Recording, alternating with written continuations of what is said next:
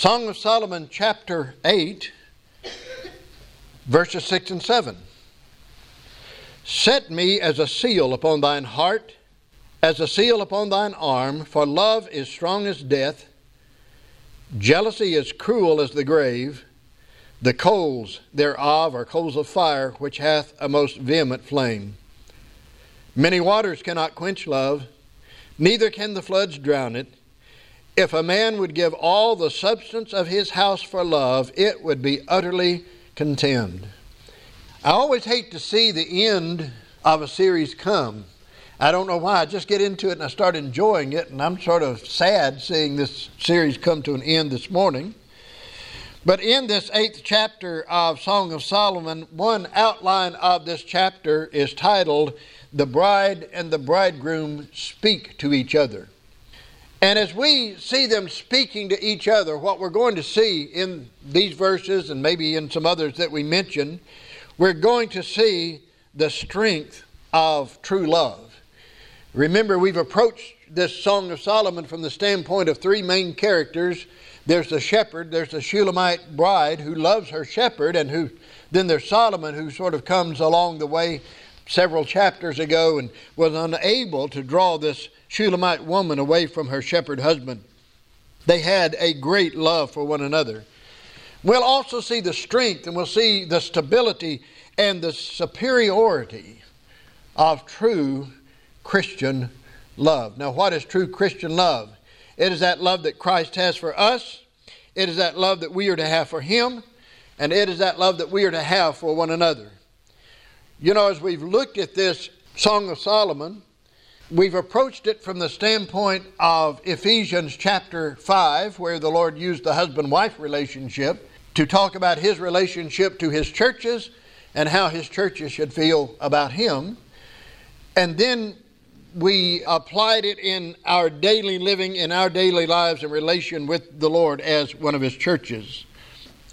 Our society, when it comes to thinking about and talking about love, I think our society is sort of filled with the attitude or the idea of a fairy tale Hollywood type of love.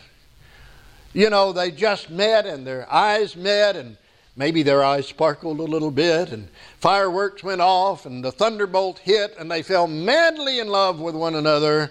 And how does this fairy tale end? They lived happily ever after. Well, I got news for you. Married life is not like that, right? We live happily, but trials come, difficulties come, problems come, and sometimes even husband and wife don't agree with one another, and then they have to settle that in talking with one another. The idea of the thunderbolt, the idea of the fairy tale type of love may work in the movies, but it does not work in real life. In real life, what you're going to find is your wife, your husband, your boyfriend, your girlfriend, whoever, may have a number of faults. Now, if you don't believe that's true, you can just ask my wife. I remember the day that I was ordained to the gospel ministry, and at my ordination, the preacher that was asking the questions, you know, ordination service, the preacher asked questions of the one that's being ordained. And so the preacher asked her this. He said, Now you got to remember, my wife married a former rock music disc jockey, okay? And so the preacher asked her, You didn't marry a preacher. How do you feel about all of this? And her reply was, Well, I took him for better or for worse. To which the preacher said, Well, you didn't know how much worse it was going to get, did you? And Joni said, No, I didn't. But when we get married and we get into real life, we find out that life is not always a bed of roses. But what happens is that if we really love one another, I mean with a true love, the kind of love we're talking about here in the Song of Solomon, that kind of love will overlook our faults. That kind of love will overlook our failures, and that kind of love will cause us to truly love one another. Do you realize that that same thing is true in our relationship with the Lord and in our church relationships? Aren't you thankful that God overlooks our shortcomings? Aren't you thankful that God forgives our sins? Aren't you thankful that regardless, our God loves us and He cares for us, and He wants us to faithfully serve Him. In our church relationship, in our relationship with one another, as brothers and sisters in Christ, and as members of this church, we need to just overlook one another's shortcomings, minor offenses, things like that. We need to pray for one another. We need to love one another, and I think we do in this church because true love is both a command and a commitment. The command is this Husbands, love your wives as Christ also loved the church and gave himself for it. But the command also is that wives are to love their husbands, that children are to honor and to love their parents. And so, again, we who are members of this church have a command from God. And it is found in the 22nd chapter of the book of Matthew as Jesus was asked about what is the most important commandment there is. What is the first commandment and most important? And Jesus said in verse 37 Thou shalt love the Lord thy God with all thy heart, with all thy soul, and with all thy mind. This is the first and great commandment. And then he said, And the second is like unto it Thou shalt love thy neighbor as thyself. We're to love God first, we're to love God foremost. But we are to love one another, and that is a command from our Lord.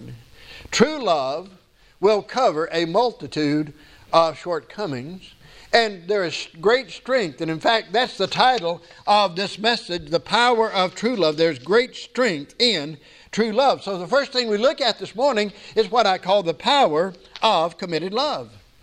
The power of committed love or true love. You look at what he says back here in this eighth chapter of Song of Solomon. In the first verse that we read, he says, Love, this is about the middle of the verse, for love is as strong as death. Love is as strong as death. Well, what's it saying? Well, death is permanent, folks. Death is permanent. You don't die physically and then come back. It's appointed unto man. We talked about this in Sunday school this morning. I said we often we don't misquote this scripture, but sometimes we don't read everything that's there. But it's appointed unto man once to die, and after this the judgment. You're going to die in the flesh. That's a given. That's just that's scripture. And you're not coming back in this fleshly body. Now, if you're saved, one of these days we're going to get the glorified body, right? We're looking forward to that. But death is permanent. And true love, committed love, love for God, the love that God wants us to have for Him and wants us to have for one another, should be just as permanent as death. We're talking about the husband wife relationship. What does Genesis chapter 2, verse 24 say? Therefore shall a man leave his father and his mother and cleave unto his wife. And what does that word cleave mean? It means to be glued with gorilla glue, all right? Because that's supposed to be permanent bonding, I guess. Cleave unto his wife, and they two shall be one flesh. Listen, Christ's love for us is unending. You realize that Jesus is never going to stop loving you? He's never going to stop loving me? We studied last Sunday night 1 John chapter 3 verse 1 which said what? Behold what manner of love the Father hath bestowed upon us he says, just think about, just spend some time contemplating what kind of love the Father hath bestowed upon us. And we talked about that word bestowed because it has the idea of He's given to us, but it's in the perfect tense, which makes it permanent. He's given it to us, and any time that becomes present tense, God's going to still be giving us this great love. So God's love is unending. It is a permanent possession of the child of God. Just listen to Romans, the eighth chapter. Romans chapter 8. Wonderful verses here beginning in verse 35. Who shall separate us from the love of Christ? Shall tribulation, or distress, or persecution, or famine, or nakedness, or peril, or sword, as it is written, For thy sake we are killed all the day long, we are counted as sheep for the slaughter. Nay, in all these things we are more than conquerors through him that loved us. And then he says this, For I am persuaded that neither death, nor life, nor angels, nor principalities, nor powers, nor things present, nor things to come, nor height, nor depth, nor any other creature shall be able to separate us from the love of God which is in Christ Jesus our Lord. You know what Paul's saying there? Pardon the grammar, but there ain't nothing going to separate you from the love of Christ. We have people today who say, well, you know, be careful that God might quit loving you if you commit certain sins and so forth. No, God's going to love you. I was dealing with a man who believed that you could, he said, I can, I can accept what Baptists teach except for that one thing, it's security of the believer. And I told him this I said, Look, my children are my children. They're always going to be my children, and I am never going to quit loving them. I may get upset with them. I may, they were younger, I said, I may have to chasten them. I may have to really get on to them harshly. I said, But they're my children. And nothing can change that fact. And nothing can change the fact that we are the children of God. Hebrews 13 5. Remember, Jesus said, I will never leave thee. We understand what never means. I will never leave thee nor forsake thee. So the love of Christ for us is never going to end. And listen, folks, our love for Him should never end either. Our love for Him should be just as permanent as His love for us. You know, that sort of rules out and I think there are people that think they do this, falling in love with the Lord and falling out of love with the Lord. You know, there are folks that if, well, I'll serve God and see what it'll get for me. I'll be faithful until I don't get what I want. I'll be faithful until God doesn't do what I want Him to do. And so they fall out of love, they say, with the Lord. No, this love for God ought to be, this love for Christ ought to be permanent, as permanent as death. And then, if we truly love Him, will not be ashamed to be identified with him. Look at verse 1. Look what he says here. I will kiss thee, yea, I should not be despised. She says, in fact, this is the bride speaking. She says, When I should find thee without, I would kiss thee, yea, I should not be despised. You know what she's talking about? Look at what it says. When I find thee without. You know what that means? Outside. Out in the public. You know what it's talking about? We call it PDA today. Right? Public display of affection. Now, you didn't do that in that day, but public display of affection of this young woman for her shepherd. I think today we have more PDA than I care to see sometimes. But she just said, I'm, I'm not ashamed of you. Even when we're out and about, I will kiss you. And in one place, she said, I'll kiss you with the kisses of my mouth. Luke chapter 9, verse 26, Jesus said, For whosoever shall be ashamed of me and of my words, of him shall the Son of Man be ashamed when he shall come in his own glory and in his Father's and of the holy angels. Jesus said, Don't be ashamed of me. I wonder in this day how many people are ashamed. How many of God's people are ashamed to be identified with Jesus? You say, Well, surely not. Well, surely so. They don't even show up to worship him. They don't want to be identified. You, you think this may be that message I talked about in Sunday school, folks. I told a Sunday school class I'm wanting to preach a message called Get Real. We preachers know how to soften words and say things and sort of disguise them where they don't sound like what we're saying, you know. That's called job security. That's one of these days, I'm getting tired of doing that. One of these days I'm going to let go and I'm going to preach a message called Get Real, and this may be part of it. But do you think if a person will not show up in a worship service to worship God, do you think they're going to witness of Christ out in the public? I think many, many people who profess Christ today are ashamed to be identified with Christ. And one of the ways we're identified with Christ is by our works. 1 John chapter 4, verse 2, hereby know ye the Spirit of God, every spirit that confesseth that Jesus Christ is come in the flesh is of God. Are you willing to confess that Jesus is who he said he was, that Jesus did what he said he did? Titus chapter 1 verse 16, unto the pure all things are pure, but unto them that are defiled and unbelieving is nothing pure. But even their mind and conscience is defiled. They profess that they know God. Got any folks like that in our world today? Because listen to the end of it. They profess that they know God, but in works they deny Him, being abominable and disobedient, and to every good work reprobate. The Word of God says there are people who will profess to know God. There are people who profess to know Christ, but their lives don't bear that out. They're disobedient. What does it say? They're abominable. And unto every good work reprobate.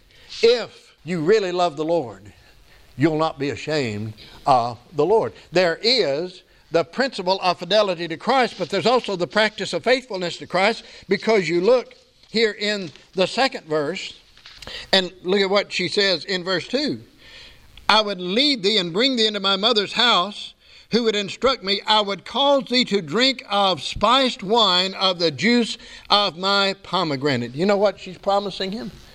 I'll welcome you and I will give you the very best that I have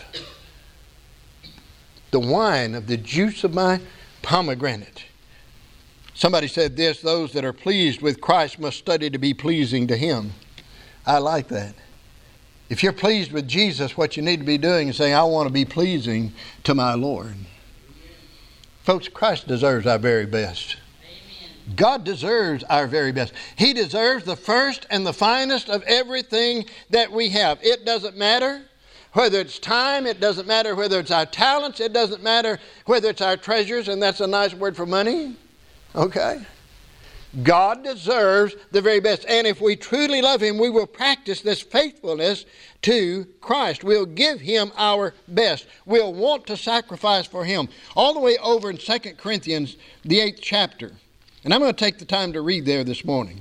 2 Corinthians chapter 8, we have an example of some folks that love the Lord. I mean, they really love the Lord. You look at verse 1 Moreover, brethren, we do you to wit of the grace of God bestowed on the churches of Macedonia, how that in a great trial of affliction, the abundance of their joy and their deep poverty abounded under the riches of their liberality. You know what he's saying right there? He said they were poor. No, I'm sorry, they weren't poor, they were poor. Okay, there's a difference. You can be poor, but then you can be poor all right? And they were poor. They didn't even know many times where their next meal was coming from. And yet, look at what he says it abounded under the riches of their liberality, and he explains it. For to their power I bear record, yea, and beyond their power, they were willing of themselves, praying us with much entreaty that we would receive the gift and take up on us the fellowship of the ministering to the saints. Paul saying right there, here's what happened. They didn't have, they didn't have anything. They had virtually nothing. And yet they begged us to take an offering. That's the way we'd say it today. They just said, We want to give an offering. We want to help with the ministering of the saints, and so let us give something. And we would say today in our parlance, that Paul was saying, Boy, that just blew our minds. We didn't expect that. We weren't asking that, and yet these people had such love for the Lord. And I'm going to show you how they had love for the Lord because it says in verse 5 and this they did not as we hoped. Maybe they give a little, but they wanted to give a lot. This they did not as we hoped, but first gave their own selves to the Lord and unto us by the will of God. There's the difference. They gave themselves to God first. And then, see what happens when you give yourself to God first, you find out that God owns everything that you have. It's not mine, it's God's. It belongs to Him anyway. I'm not doing God some big, great favor by giving Him an offering. I'm just giving back to Him what's already His, and He's let me use it for a while. And that's what He's saying. And these people had such love for the Lord, and they'd given themselves to God, that they just said, We want to help. We want to give an offering. They practiced faithfulness to Christ. And then True love will cause preference for the fellowship of Christ. If we truly love Christ, we will want to avoid the things that would break our fellowship with Him. Amen. Now, we can never lose our salvation, but folks, we sure can break our fellowship with the Lord. You look back here to verse 4. I charge you, O daughters of Jerusalem, that you stir not up nor awake my love till he please. You know what that word stir means? It means to arouse, awaken, aroused to action. Don't get him stirred up. And again, a child of God would not want to do anything to bring God's chastisement, shouldn't want to, to bring God's chastisement or to break the fellowship that we have with our Lord. Matthew Henry put it this way, and I really liked this never do anything to provoke Christ to withdraw, which we are very prone to do. Why should you put such an affront upon him Why should you be such enemies to yourselves? You get what he's saying? When we do the things that break our fellowship with the Lord, when we do the things that bring the chastisement of God, we're enemies to ourselves. We're hurting ourselves we're not advancing ourselves, we're hurting ourselves. We already know, and we talked about this in this series, Isaiah chapter 59, first two verses. It is our sin, our iniquities that separate us from God, that God will not hear our prayers. It's not that He cannot, it's that He will not. First John chapter 2, verse 1. John says over and over, don't sin. Child of God, don't sin. He said, You're going to, but don't. But when you do, you have an advocate with the Father. And that's why 1 John 1 9 says we're to confess our sins to God. If we'll confess our sins, He's faithful and just to forgive us our sin and to cleanse us from all unrighteousness. So there is, first of all, what we call the strength of committed love. But then there's the stability of committed love. This true love, this real love for the Lord. You look at verse 7. Many waters cannot quench love, neither can the floods drown it. Many waters cannot quench love, neither can the floods drown it. True love is not affected by circumstances. Amen. You don't fall into love and fall out of love. In fact, love is a growth process, I think, especially between a husband and wife. You start out, you think you know each other, and then you get married and you find out you didn't know each other. No, but as the years go by, you grow together. And that glue, that cleaving together becomes stronger. And so it is a, in a sense, a growth process. You just don't fall in and out of love. Now, when we're disobedient, as I said, we break our fellowship with the Lord, but as mentioned also, He still loves us. Wouldn't it be something if a child disobeyed a parent, that parent said, That's it, you're not mine anymore, get out.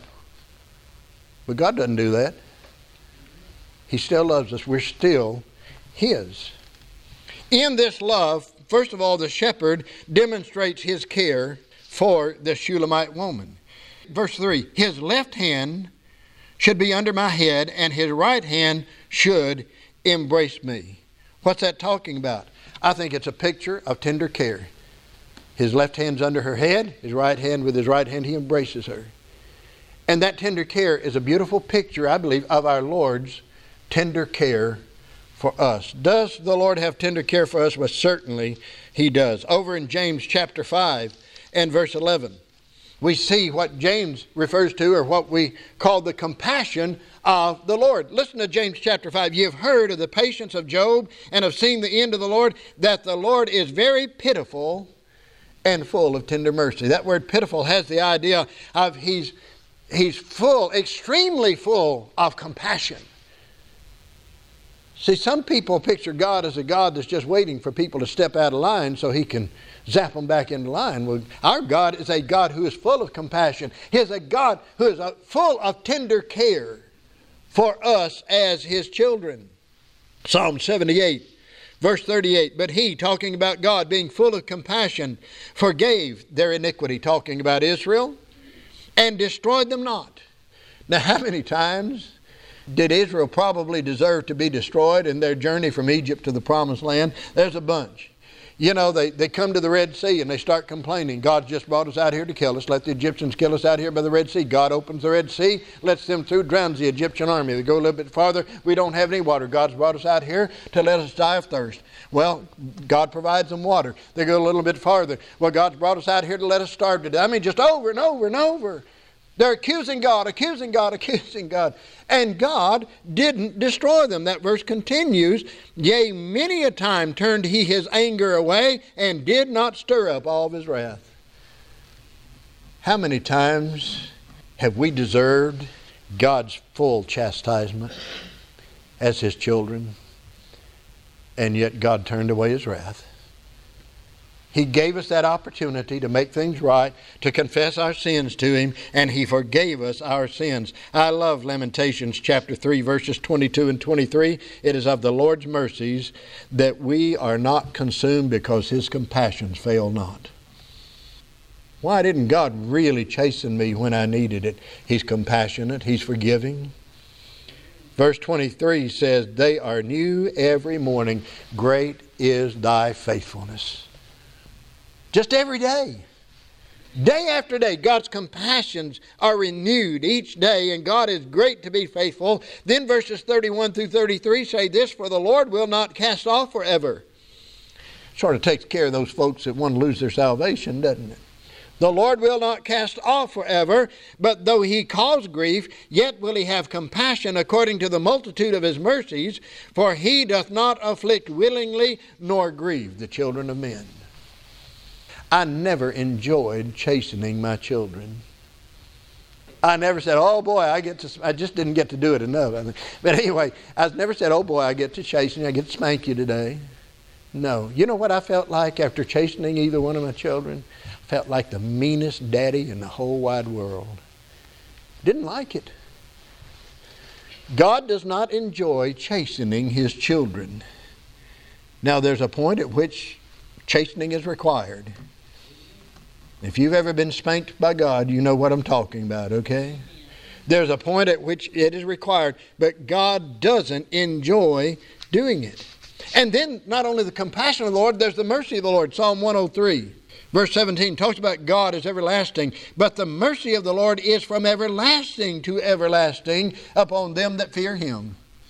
The mercy of the Lord. Psalm 108, verse 4 God's love is boundless, for thy mercy is great above the heavens. Joel chapter 2, verse 13 says, God is gracious and merciful, slow to anger, and of great kindness. And then in Micah chapter 7, verse 18 God forgives sin, He delights in mercy, because it says, Who is a God like unto thee that pardoneth iniquity, and passeth by the transgression of the remnant of his heritage? He retaineth not his anger forever, because he delighteth in mercy. God delights in being merciful to us, folks.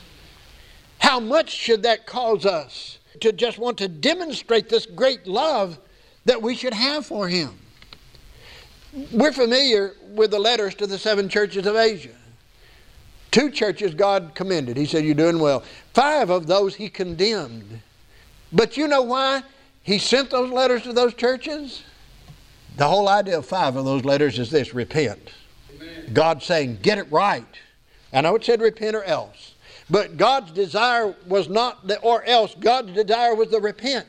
God always wants his people to repent. God always wants His children to come back. I always wanted and want today my children in fellowship with me as a dad, and God wants His children in fellowship with Him today.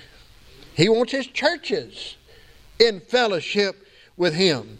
The church at Corinth received at least two letters. There's some suggestion that there may have been two more that were not deemed inspired, but at least two that were inspired by God, 1st and 2nd Corinthians, written to the church at Corinth. And if you read that first letter to that church at Corinth, they were in a mess. They were divided over preachers. They had issues about marriage and divorce. They had somebody in the church that was committing grievous sin and hadn't dealt with it. There were those in the church that were denying the resurrection. I mean, you just read that first letter to the church at Corinth, and you look at what a mess it was in, and yet God says, Hey, I'm writing, I'm trying to get you back. Get you back. I want you to be what I want you to be because God delights in mercy. And then this shepherd declares his claim to her, says, Set me as a seal upon thine heart, as a seal upon thine arm. This word seal talks about a signet. No document was considered authentic in that day except it had the king's signet, the king's seal in it. And they'd melt wax and put it on there, and the, the signet ring would be pressed down into that wax, and it would be identified as being authentic. And so he says, Just set me as a seal on your right arm. The love of Christ for us and the love of Christ in us is a mark of our authenticity. We've talked about John chapter 13, verses 34 and 35 in this series. Jesus says we're to love one another as he has loved us.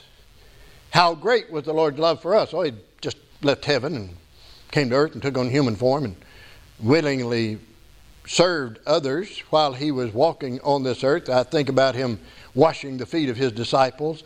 Then he willingly went to the cross and gave himself as a sacrifice for our sin. And he says, You love each other the way that I loved you. And then he says this, and we're familiar with this verse. He says, By this shall all men know that you're my disciples.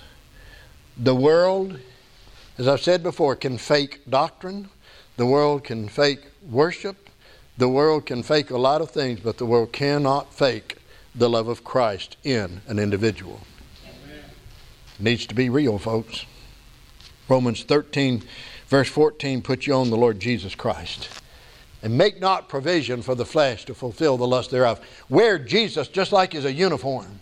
Don't be ashamed of him. Let people see him in your life. Don't be ashamed to wear him in public, and we should not make him ashamed of us. I love Hebrews 11 16. It's somewhere around in there where it talks about Abraham and Abel and Noah and many of those, and it says, God was not ashamed to be called their God. And you know, every time I read that, I think, is he ashamed to be called my God? Have I lived in such a way? Have I not been what I should be so that God would say, well, you know, he's mine, but I'm not bragging about it. No, God was not ashamed to be called their God. And then he decrees his charity toward her in verse 10. She says, Then was I in his eyes as one that found favor. That word favor is the word shalom. You know what shalom means? Peace. Peace. I was in his eyes, talking about her shepherd, as one who found peace. Now, peace is not the absence of trials. We know that. Peace is not the absence of trials. Peace is calmness in the midst of trials. Things are going haywire. Maybe we're being persecuted. Maybe we're being ridiculed. Maybe someone's making fun of us for the cause of Christ. And what happens is God gives us that peace and we just faithfully serve Him. Jesus accompanies us in trials. We're familiar with the 23rd Psalm, verse 4. Yea, though I walk through the valley of the shadow of death. Notice David didn't say, I don't have to go through the valley. I got to go through it. And if you were tending sheep in that day, you had to go through the valley. Yea, though I walk through the valley of the shadow of death, I will fear no evil. Why? For thou art with me. Thy rod and thy staff, they comfort me. No matter what we as children of God go through, we can always be assured that our Lord is with us. Amen. That's what peace is. Yes, times can get difficult, and they may get worse in the days to come. But we can be assured that Jesus is going through that valley of the shadow of death with us. He never said we wouldn't have to go through the valley, did he? There's a song that I love. One of these days I want to be able to sing it if I can find somebody who can play it in a key that I can hit. Sister Karen's good. I don't know if she's found that key yet because my vocal range is all over the place, right?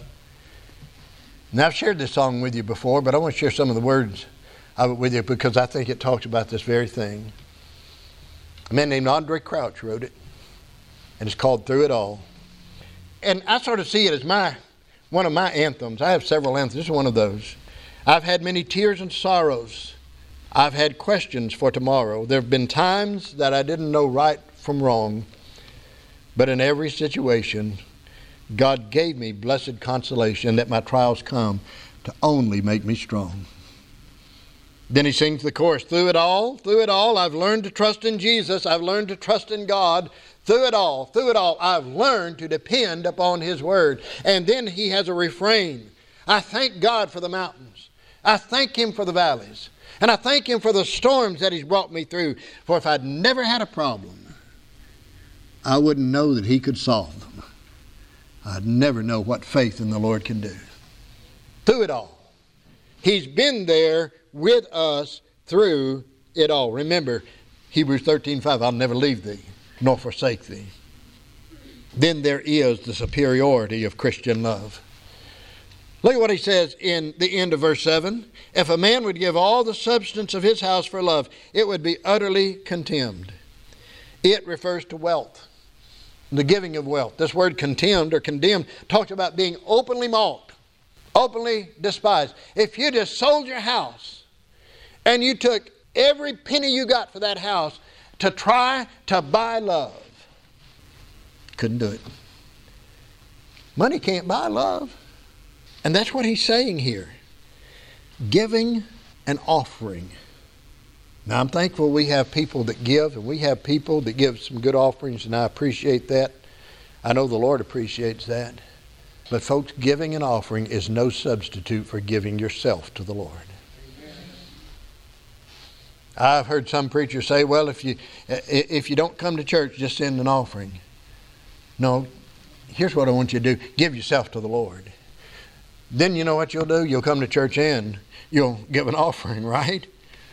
Remember those folks in the churches of Macedonia. They gave themselves first to the Lord. 1 Timothy chapter 6, Paul's warning Timothy of people, he says here in verses 5 and 6, who consent not to wholesome words, supposing that gain is godliness. And he says to Timothy, From such withdraw yourself. You'll need to be friends and following those folks and, and trying to act like them because then he says this, but godliness with contentment is gain. You don't have to have a million dollars to be considered rich. You just be thankful what God has given you, be content with that, and you be a godly person. You live for Christ. And he says that's wealth beyond comparison. 1 Timothy 6, verses 17 and 18. Charge them that are rich in this world that they be not high minded, nor trust in uncertain riches, but in the living God, who giveth us richly all things to enjoy. That here's the answer, here's the key that they do good, that they be rich in good works, ready to distribute, willing to communicate. That's what God wants from us. Do good. Just do good. Be rich in good works, in faithful service to God. Be ready to share with others. In fact, if you go back to the book of Ephesians, Ephesians chapter 4, I don't know what was going on, everything that was going on there, but remember that the Apostle Paul told them this. Verse 28 Let him that stole steal no more, rather let him labor, working with his hands the thing which is good not so he can build up a huge bank account and lord it over people, but the thing which is good, that he may have to give to him that needeth. What's one of the reasons the Bible gives us for work? So we can help our brothers and sisters in Christ. Not only is true love better than gain, true love is the best gift. 1 Corinthians chapter 1, the first eight verses, Paul talks about in this first chapter all the things that they had been enriched by and enriched with in this church. And he says, I thank God on your behalf for the grace of God. It says in verse 5, everything you're enriched by him and all utterance and all knowledge, even as the testimony of Christ was confirmed in you. You come behind in no gift, waiting for the coming of the Lord. I mean, he just goes on and God had really blessed this church. But then you get over to chapter 12, and that's where he's talking about the misuse of the spiritual gifts that were in that church. And in the end of that 12th chapter, here's what he says But covet earnestly the best gifts, and yet show I unto you a more excellent way. There's something better than wisdom. There's something better than they were really caught up in speaking in tongues. There's something better than tongues. There's something better than healings. And what is that? And then you get to chapter 13, and he starts talking about it. Though I speak with the tongues of men and of angels and have not charity, and that word charity is that word for self sacrificing love, and have not charity, I am become as a sounding brass or a tinkling cymbal. And though I have the gift of prophecy, and understand all mysteries and all knowledge. And though I have all faith so that I could remove mountains and have not charity, I am nothing. And though I bestow all my goods to feed the poor, and though I give my body to be burned and have not charity, self sacrificing love, it profiteth me nothing. He says, if I don't have true love for the Lord and true love for my brothers and sisters in Christ, I'm just a bunch of noise. I'm just, as he says here, just a show unprofitable. So, what's the better way? The better way is for the love of Christ to control us, the love of Christ to lead us. And we do that by giving ourselves to Him first. We don't have to question Christ's love for us, do we? If I were to ask anybody, anybody in this congregation, I think I could even ask the little children, because what do we teach them to sing? I hope we do, still do. I'm pretty sure we do. Jesus loves me. I, we adults ought to sing that sometime, you know it? Jesus loves me, this I know, for the Bible tells me so. I could ask the little children of this church, Does Jesus love you? And they'd say, Yes, He does. Even a child doesn't question Christ's love. We don't have to question it. He's proven it. He's given Himself on the cross as a sacrifice for us. That's how He's proved it. Here's the real question Do we prove our love for Christ? The Lord's love for us is strong, it's stable, and it's superior. And so the question then is do we have that same kind of love for our Lord and our Savior, Jesus Christ? This series of messages has been about the Lord's love for His churches. And I believe we could say, without fear of any kind of disagreement, that our Lord loves this church. Amen. He has blessed us beyond measure. You know, I, I just think back a couple of months when we were trying to meet and we had no air conditioning. And the word was, you know, to get what's needed to replace that panel so we can have air conditioning again, it could be as much as six months. And here we are. It took four weeks to get what was going to take six months to get. You know why? I think some folks prayed. No, I know some folks because I know at least one folk prayed. And God answered prayers, and out of His great love and concern, look where we are. Amen. And He just keeps doing for us. We should never tire of being faithful to God and of showing our love for Him, and, and I believe we do this, showing our love for one another. Amen. How does the Lord feel about His churches? He loves His churches. He wants to bless His churches. Are we one of his churches? We better be, or else I'm gone, okay? Yeah, I believe we're one of his churches. So, how should we feel about him? Folks, we ought to have just an endless supply of love for our Lord.